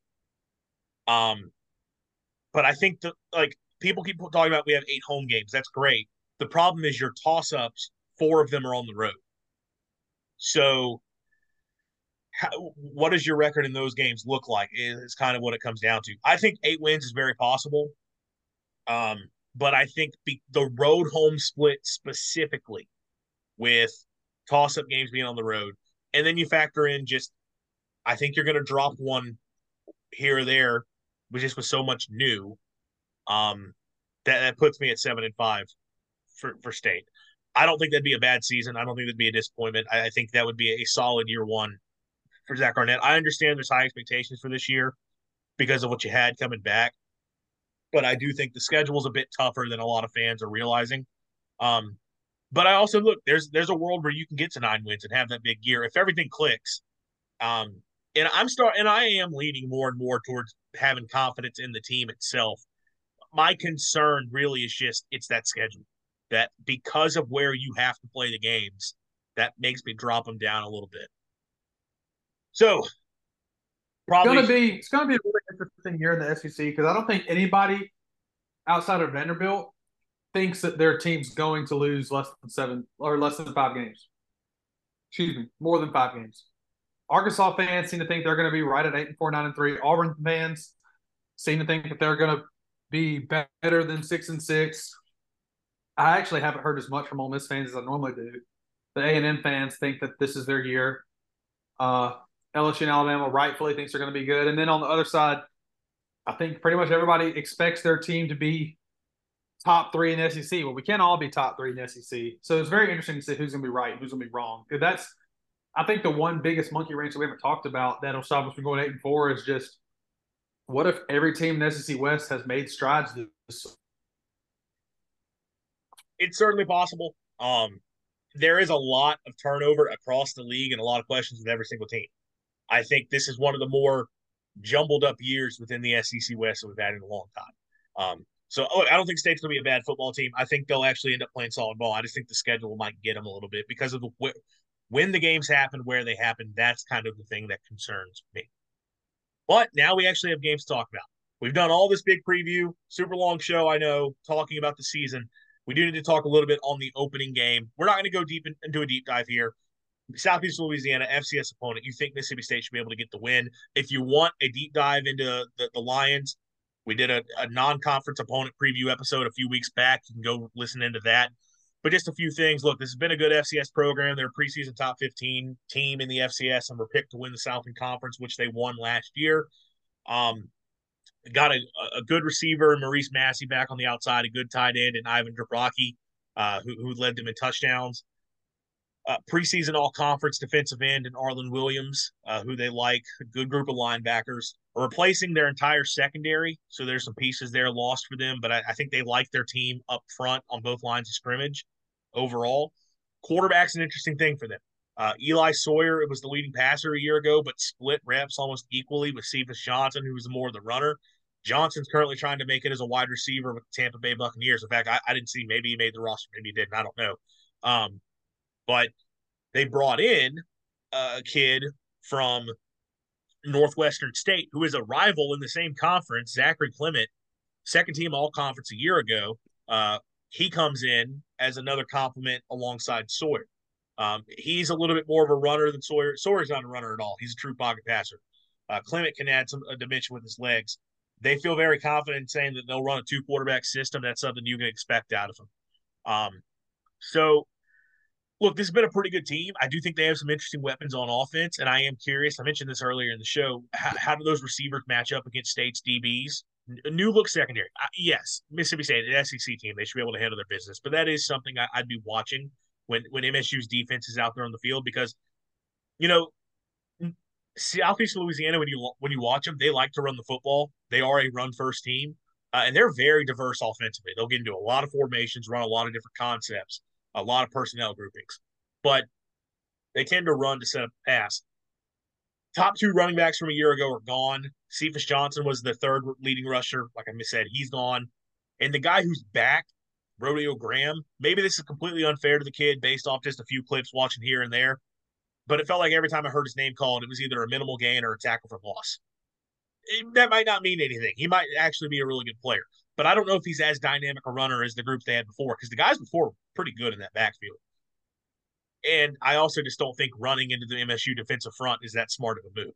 So I think you're going to see Southeastern try to come out and throw the football a little bit on MSU. Might be a little bit of a, a tune-up game for state secondary. And uh, when their defense is on the field, I mean, look, they don't do anything special.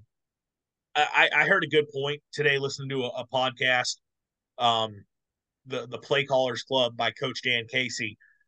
He was talking about Navy versus Notre Dame and how Navy, despite being so undersized against Notre Dame, um, you know, he, he was talking about uh, Sam Hartman doing such a great job of checking things and audibling at, at, the line of scrimmage because Navy, you would think Notre Dame should be able to line up and just run the football right down Navy's throats, and they did, but it wasn't just as simple as just hand the football off, push them ahead.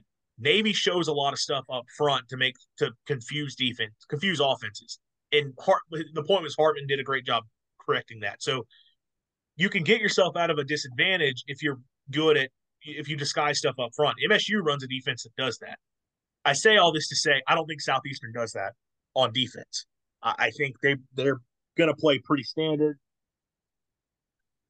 It's just going to be a standard four down front every single time, play out of two high safety coverages.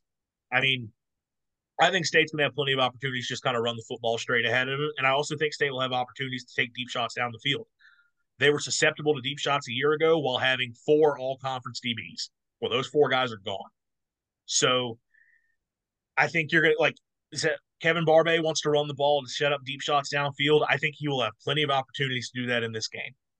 I think Mississippi State should be able to handle business. I do think Southeastern has enough pieces that they can score a few points here or there. But Dan, I mean, just what is something you're watching that you are interested to see in this game? Because I think we all assume a big win for MSU. So what are you looking for? Does uh let's see the way I can word it. That's nice. Does uh does Will Rogers grow up and throw it deep? I'll say that. Does he grow up and and just throw it deep? Come on, man. Southeastern. All right, these are kids who, where I come from, where I went to high school, you went to Southeastern, you couldn't get into LSU, and it it wasn't all too hard to get into LSU, I think. think. Um, for me, I think what I just want to see is first of all, I'm interested in coming on here with you, Andrew, and seeing did we just manhandle them or did we execute and win offensively, especially that way? It'll be hard for my spot up high to see are we just throwing them around or are we, you know, stepping in stride and going exactly where we need to go, everybody do, on, on the same page. I'll tell you so now, like it'll be hear, sorry to interrupt. I think it'll be hard to tell one way or the other unless there's like clear, obvious, like, okay, you can tell this guy did the wrong thing, but it didn't matter. I think we'll probably well, just I'm, kind of out physical them. I'm telling you right now to be on the lookout for it. It's your assignment this weekend. What I'm most interested in, and we talked about it in previous shows. I don't know how much we talked about it tonight. We did a little bit. I want to see some pass rush. I know against these teams, uh, Louisiana Tech did this to us uh, a couple years ago. Quick passes, quarterback draws, lots of things to negate the pass rush because up front, especially on the edge, that is where SEC teams are separated from these other teams. So they want to mitigate that, kind of like how the air raid uh, puts athletes on a level playing field. I say this all the time about the air raid. It it takes the athletic advantage out of the equation for both teams. If you're if you're the athletically superior team running the air raid, you give guys a chance, uh, especially uh, on the perimeter in terms of receivers and DBs, to do a little bit things different and not just get out physical. And then the same in the same vein, when you are the air raid, you can use that to your advantage and uh, not get out physical. I think that S, uh, SLU obviously they're not going to try to for Southeastern whatever we're calling them. Um, they're not obviously not going to run the air raid, but they're going to try to do some quick stuff, uh, especially those get those talented receivers in space. No, avoid, you know, dropping back nine step uh, drop backs and airing it out. I want to see if we can get some pressure anyway. That'll be a good sign for me. Can we get pressure? Can we blow things up so quickly that even their little three step drop, you know, quick hitters uh, don't work? That would be impressive for me. I'm right there with you. I, I want to see pass rush get after them, and I want to see our, our our our secondary not give up big plays downfield. That's a big thing for me. And and then on the other side of the ball, I'm just I'm curious what all they do. I, I really, I really am. I, I don't know if what they did in the spring game is fully indicative of what the offense will be. I don't know if what Kevin Barbay called at Central Michigan and App State is fully indicative of what the offense will be. I am just cannot wait to see what are they running. But then, of course, I mean, is what they run against SLU going to be what they run later on in the season? So, but my my eyes will definitely be on you know what are we doing on the schematic side of things offensively. Uh, just for fun, real quick give me what you think the first play of the game will be and what the tu- what the first touchdown of the game from MSU will be. Dan. In honor of the man, the myth himself, we're running mesh. Play one. Uh, I'm gonna go oh. bold and say 48-3. Just dominate. That's what I hope and I expect. Well, uh, there's your score. Who do you, who gets the first touchdown then? What's the first oh, touchdown? Oh, oh yeah. Sorry, I'm I'm tired of. Uh, uh J. Rob. Colton, go ahead. And you can give okay. your score prediction while you're at it. I'm excluding a tribute play for Mike Leach. Okay. Excluding that. First play, pistol formation, toss right to Woody Marks. It's going to be a little toss play, not a, not one of those fake forward passes like a true run play, but it's going to be a little bit of a kind of a stretch kind of situation to the right. What's the first touchdown? I'm gonna I'm gonna go bold, really bold here. Second and inches, quarterback sneak. okay, what's your final score? I'm gonna say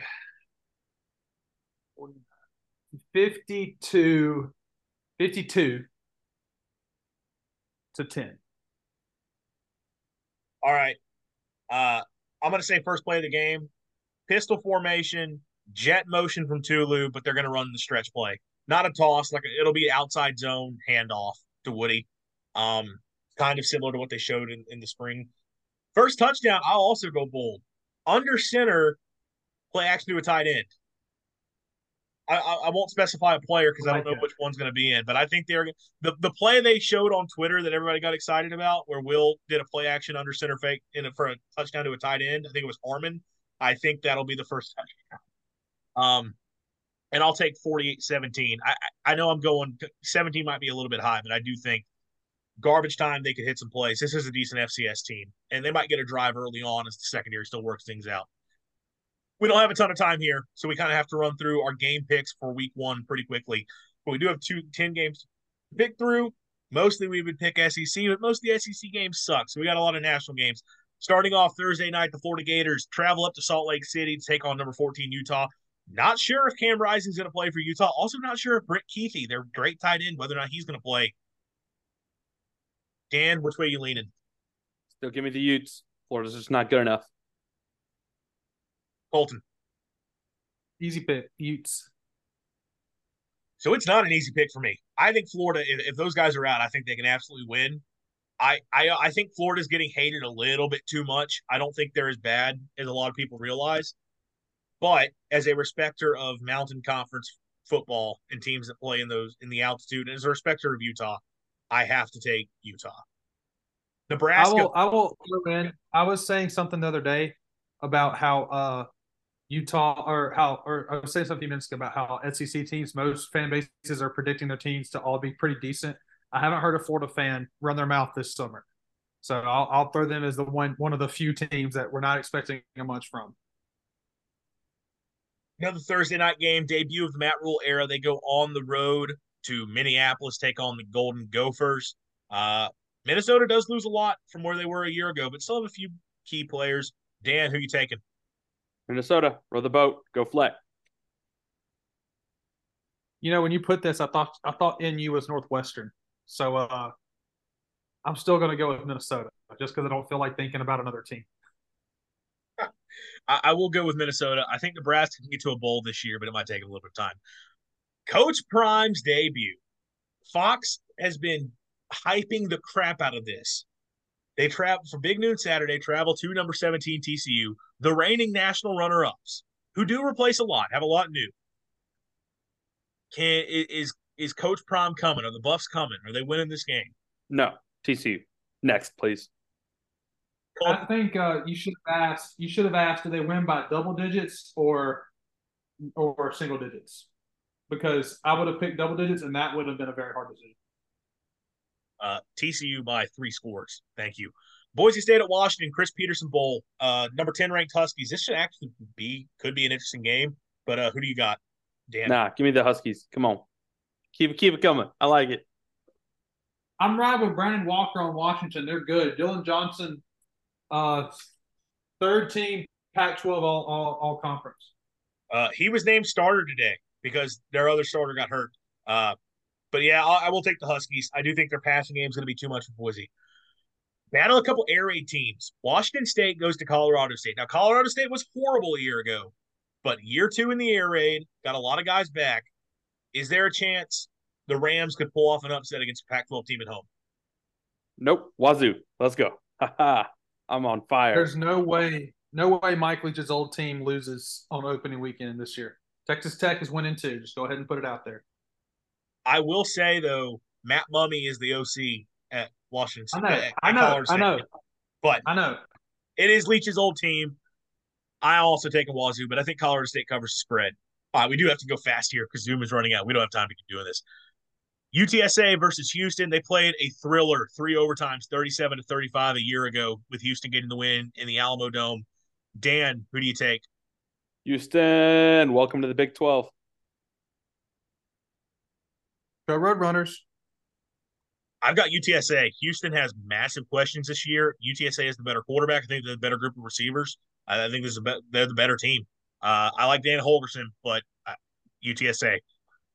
South Alabama at 24 Tulane. Tulane goes to New Year's Six Bowl a year ago. South Alabama won 10 games. Who do you got? Tulane win week one, and they're winning week two. Next, please. I like I like it. I like it. I'm gonna agree. I'm gonna agree. Uh, also, why is Tulane playing so many Sunbelt teams? Because they have like history. It's regional and they have history. I guess. I'd schedule it. Let's see if I were them. You taking Tulane? Tulane. Give me the Jags. I'm telling you, they're one of the top ten most experienced team in the country. South Alabama is going to be legit. They're winning the Sun Belt this year, and I think they can take down Tulane. All right, again, rapid fire. South Carolina, North Carolina. Just give me your pick. September Rattler sucks. Go, go, go. Tar Heels. I forgot what they were. South Carolina one and four in the month of September, and this isn't the one. Go Heels. Uh, West Virginia, Penn State. yeah, go Nittany Lions. Woo! Big season coming for them. I don't know why you put this on here. Because there's not other games we are Penn State. Is that what they say? Yeah, Penn State's going to kill them. West Virginia is going to be a train wreck this year. Uh, goodbye, Neal Brown. All right, game of the weekend: LSU, FSU. I know we'd love to expound, but we don't have time. Who you got? Go Noles. Jordan Travis Heisman. Top, Go. Top. Go Noles. I'm also taking Florida State. Listening to Cole Cubelic breakdown, there's some things that actually concern me about LSU's matchup in this game because I listened to Cole Cubelic. All right, so I got the Noles. That's going to do it for us today. We know we had a massive episode. But hey, football's back. We'll be back to talk about whatever happens against Southeast Louisiana. Thanks everybody for listening. Thanks to these two for hopping on. As always, swing your sword. Hail State.